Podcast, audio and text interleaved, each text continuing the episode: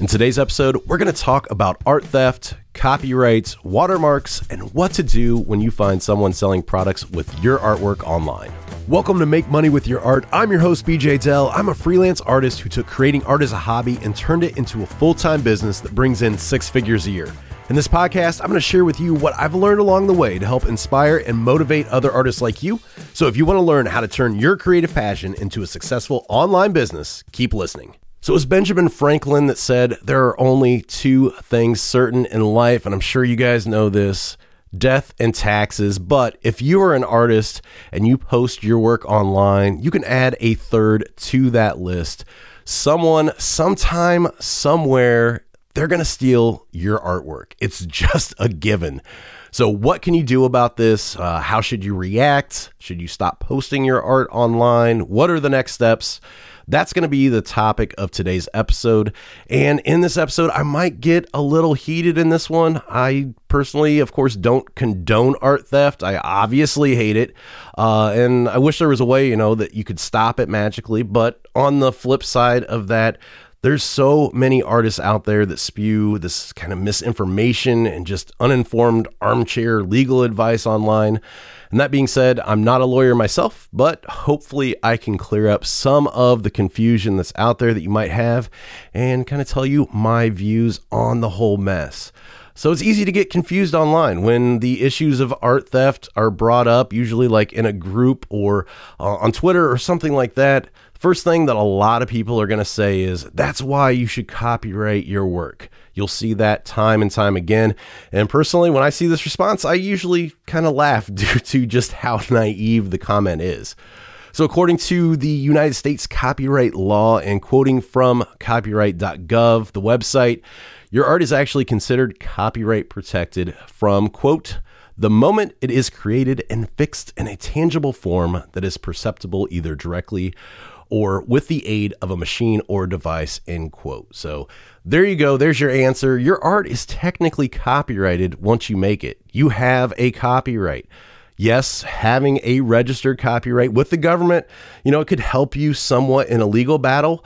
But when scaling a business like this and what we've talked about so far on the podcast, it's not financially viable to file a registered copyright on every single piece of artwork that you make and you post online. And that's really what this comes down to what it takes and what's necessary if you want to turn making money from your art into a full time gig versus something that brings in just a little bit of side cash, you're going to have to scale your business. You're going to have to create hundreds, if not thousands, of designs and products. And registering copyrights for everything is just not going to be financially possible. It's just not. And that's because the standard filing fee for copyrighting art is 55 bucks. But if you're registering only one as the sole author and claimant, it's only 35 and it might be possible to register certain works in batches. That's what the $55 one is for. And that way you only pay one fee for the registration of multiple works. But of course, with this, you're going to have to have a batch together to send off. Uh, and if you do have a batch, then you're going to have to hold off posting them online or sharing them anywhere until you actually get the copyright registration. So that kind of puts you behind the eight ball as far as wanting to be able to share your work as soon as you make it. You're going to have to wait. Uh, so there's some limitations to this too. If you do that batch stuff, I would definitely recommend if you are thinking about doing this. Like I said, not a lawyer, so talk to an attorney, see what's possible, and go that route with the legal counsel if you decide to take that as an option. And if you do take that as an option, of course, this means that you think that that automatic copyright just isn't adequate enough and you've decided that your work is valuable enough, you know, to justify the cost of registering a copyright. And here's the thing, and this is what makes me so crazy when people say, you know, the only way to truly protect your art is to register a copyright. So having a registered copyright still doesn't stop people from stealing your work. Uh, people act like, you know, that registered copyright is some type of magic bullet that's going to stop your art from being stolen. And it's not. I mean, the purpose of a registered copyright is basically just to give you a little bit more protection and backing if you decide to pursue legal action doesn't mean people still aren't going to steal your work. And guess what legal action requires? That's right, money and time. So, filing a lawsuit, it's going to be expensive, it's going to be time consuming. between, you know, actually starting to initiate the lawsuit and then serve the defendant and do discovery and the cost of, you know, possibly hiring in expert witnesses. A lawsuit can cost thousands of dollars, and that's before you even factor in the attorney's fees. Now, add into the fact with this that a lot of these infringers stealing your art, they're going to be overseas, which then can make the whole litigation tricky, if not impossible. And then also add into the fact that most of these infringers don't even make enough in five years to cover your attorney fees, let alone, you know, the damages that could be awarded if they're found liable. And it just doesn't make sense. So, when your art's stolen, it's usually not going to be by one of these big corporations. It's not going to be stolen by Nike or it's not going to be stolen, you know, by a massive conglomerate. It's going to be some mom and pop page or it's going to be some just random individual without a pot to piss in. Uh, there's a pretty good chance here that you're going to spend more than what you make back. So, how does that make sense? Plus, if you take into consideration all the time and the effort you wasted, and you can't get that back, and you're on the losing end for both time and money. So, uh, most cases with this, if you do hire an attorney, if you even do the registered copyrights, your attorney is actually going to tell you that it's not worth filing the lawsuit. And instead, they're just going to draft up a cease and desist letter and they're going to send that out to the infringers. But with this, you've got to remember lawyers aren't going to work for free. And this is going to cost you money too, even though it's cheaper than a lawsuit. The lawyer's still going to charge for their time drafting up the letters and sending them out. So the hopeful end result here is that your stolen artwork is pulled down by the infringer. That's the the end result that you're hoping for when the lawyer sends out these cease and desist letters. But guess what? You don't need a lawyer to do that. You don't even have to have a registered copyright to do that. And there's a ton of different ways to handle this by yourself. So if your artwork is stolen and appears on print on demand platforms, all these websites, they've got policies and procedures in place for you to report infringements. And I'll go ahead and I'll post the uh, links that you need to report any infringements on the major ones. Uh, so I've got like Amazon, TeePublic, Redbubble. There's a whole list of different ones, and it's basically the website address link that you need to go to to send the cease and desist. And they're usually pretty on top of it if you have to send those in. So I'll post those down in the show notes. Uh, if the infringement occurs on a website owned by the thief, so like we talked about that small mom and pop, you can actually contact the internet service provider that hosts the website. Uh, with this, you can actually find out this information just by performing a Whois search, which I'll link the website that you can do those searches on in the show notes as well. So that's another option.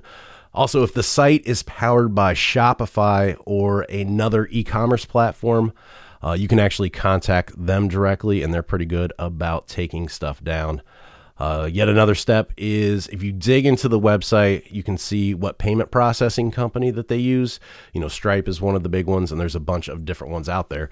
But you can actually contact the payment processing company directly, and they will kind of revoke their payment processing abilities. So that's another way to kind of take care of it on your own.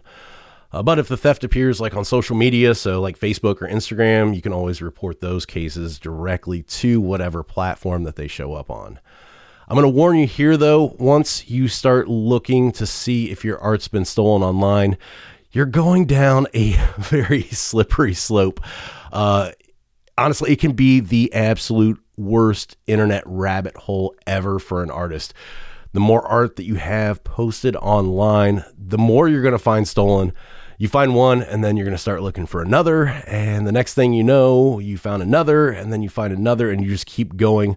And then you look down at the clock and oh it's hours later and you just wasted half of a day looking for infringers and you haven't even started the process of actually reporting them yet. You're just going through and looking and saying, yep, that's mine, that's mine, that's mine. This next statement, it's going to be a hard pill to swallow, I think, for a lot of artists who are new to having your artwork stolen. I know it sucks. I know it's just infuriating when you see it being stolen online, but here's the thing you've got to pick your battles Even though you see your artwork being sold on products, say on www.t-shirttodayandtomorrow.com, and yeah, I just randomly made that up. I don't think it's an actual website. If it is, sorry.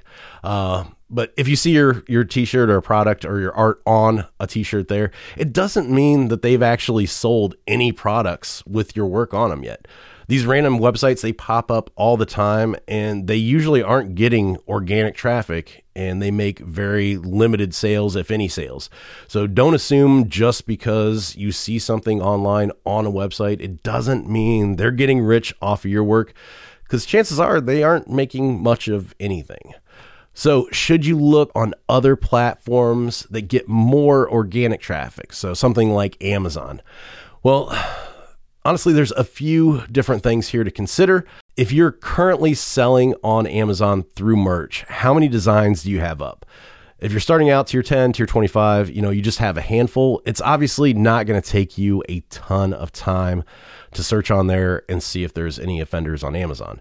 But like I said earlier, being able to make significant money from your art, which is, you know, kind of what we're talking about in this podcast, it's going to require you to have hundreds, if not thousands, of designs and products up for sale. And once you get to that level, it's going to be virtually impossible to try and track if someone's stolen your art taking down offenders. It's a never ending game of whack a mole. Believe me, I'm speaking from personal experience here and looking through stuff over the years. You take down one and then two more pop back up.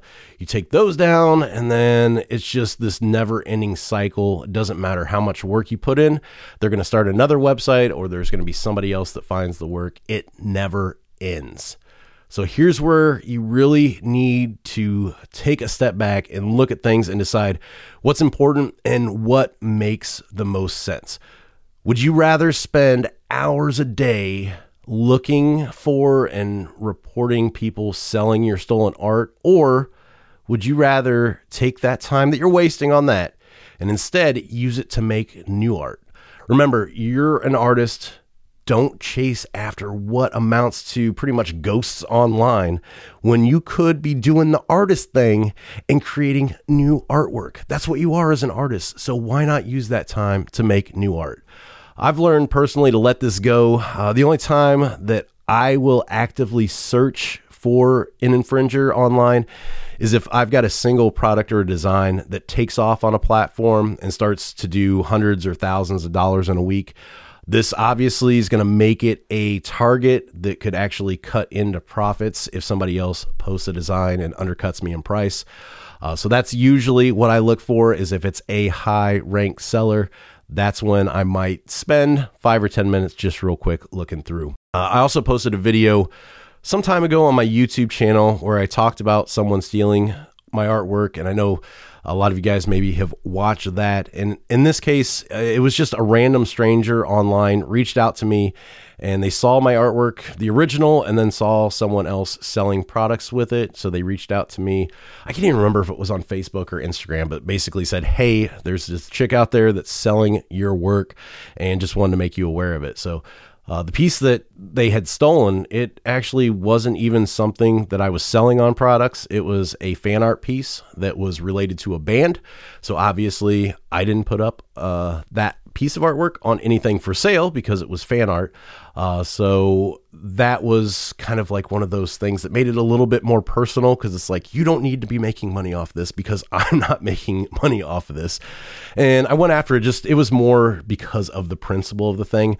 Plus, like I, I just said about chasing ghosts online, this chick, you know, I could actually put a face with a name and it had that personal element to it. So that's why I decided to go after it. Another thing is to don't think that products with big sales numbers are going to be the only targets of art theft honestly, if your product sells at least once, or if your art is posted online and someone leaves a comment underneath, say on Instagram or Facebook, that says, I need this on a shirt.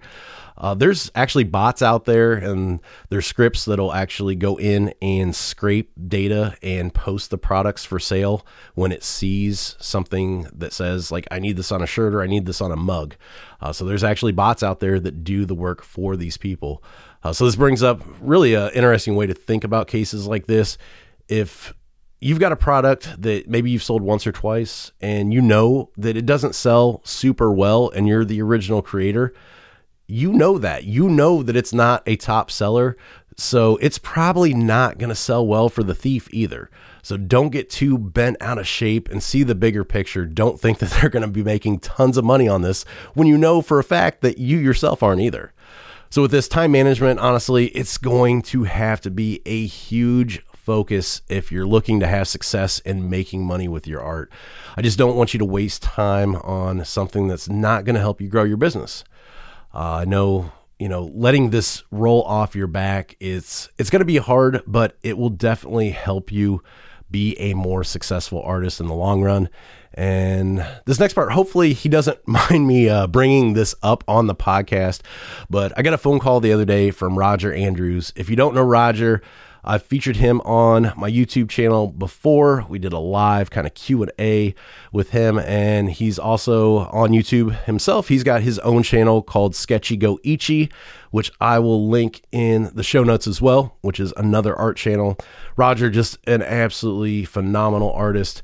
Um, he works full time as an artist illustrator and he does a lot of freelance stuff. His past clients include Hasbro, Mattel, Lucas Licensing, Lego, AT&T, Puma, Disney, uh, the list goes on and on. There's so many more, but you can tell Roger knows what he's doing. He's successful as an artist. So, talking to him on the phone the other day, and the conversation eventually got on the topic of art theft. And Roger said he never actually actively looks or has ever looked to see if any of his art has been stolen, posted. Uh, and this kind of blew me away. Um, it's cool hearing this, and that's why I wanted to share this with you guys. He said that he just never thought about it, and even if he would ever run across any of his artwork, you know, being stolen, his response to this was he would just, you know, make an even better version of what was stolen or use that time to create something else altogether. And uh, here we have, you know, another incredible artist with a resume I think most illustrators would kill to have telling you basically the same thing that I am. Invest your time into your craft rather than just chasing your tail and looking for these infringers online. Like I said, it's going to make you a lot more successful artist and it's just going to be a better use of your time. So, that's my thoughts on copyright and covering some of the misconceptions that I see.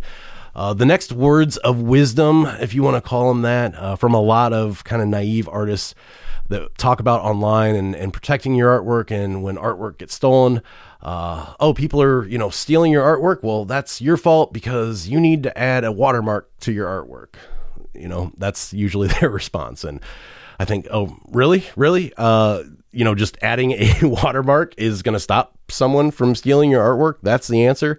Number one i'll tell you right now anyone with an ounce of skill in photoshop they're going to be able to remove a watermark in the matter of a few minutes.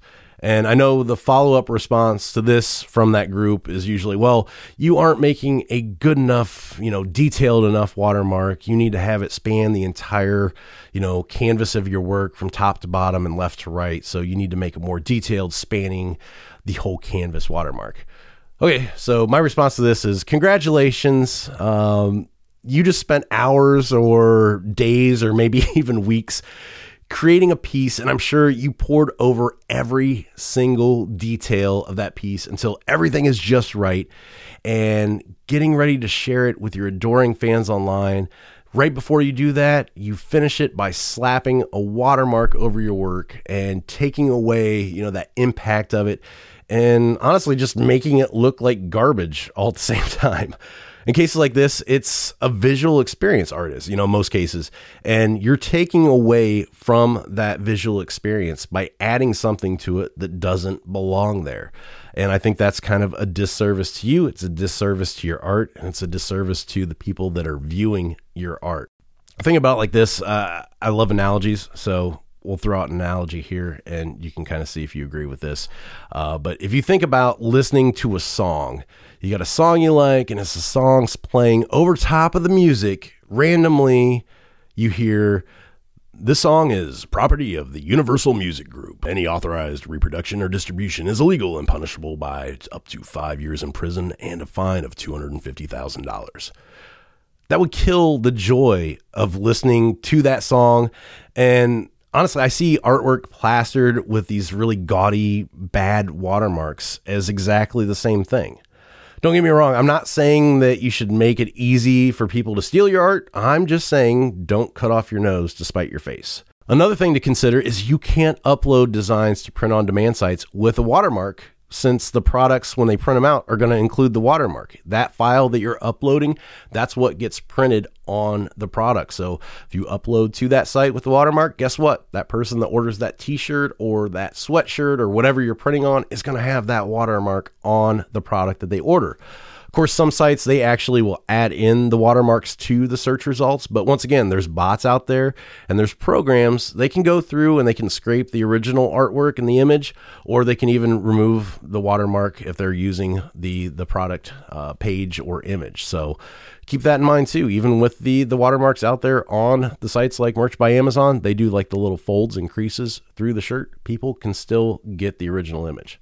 So here to kind of close this up so if you walk away from this episode thinking that I don't care about art theft, or maybe you got the impression that I'm even, you know, encouraging it by my whole who cares, hands off approach, I think you really missed the point of the episode. And if that's the case, I really urge you to go back and listen again and maybe even spend the next few weeks searching for artwork that's stolen online. Uh, you know, send out those takedown notices and as you do that, though, here's what I want you to do I want you to start a journal and keep track of the time that you spent on the process.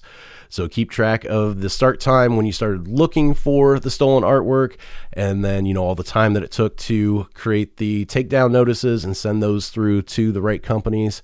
Keep track of all that time. And then at the end of the period, I want you to tally up all the hours that you spent and then really take a step back and see if that was the best use of your time. How much more artwork could you have created instead? Okay, so that's it for today's episode. Hopefully, I've been able to give you guys some valuable insight on how I approach copyright and dealing with art theft. Definitely stay tuned. In next week's episode, we're going to talk about posting your art online and why too many artists look at Instagram and Twitter all wrong.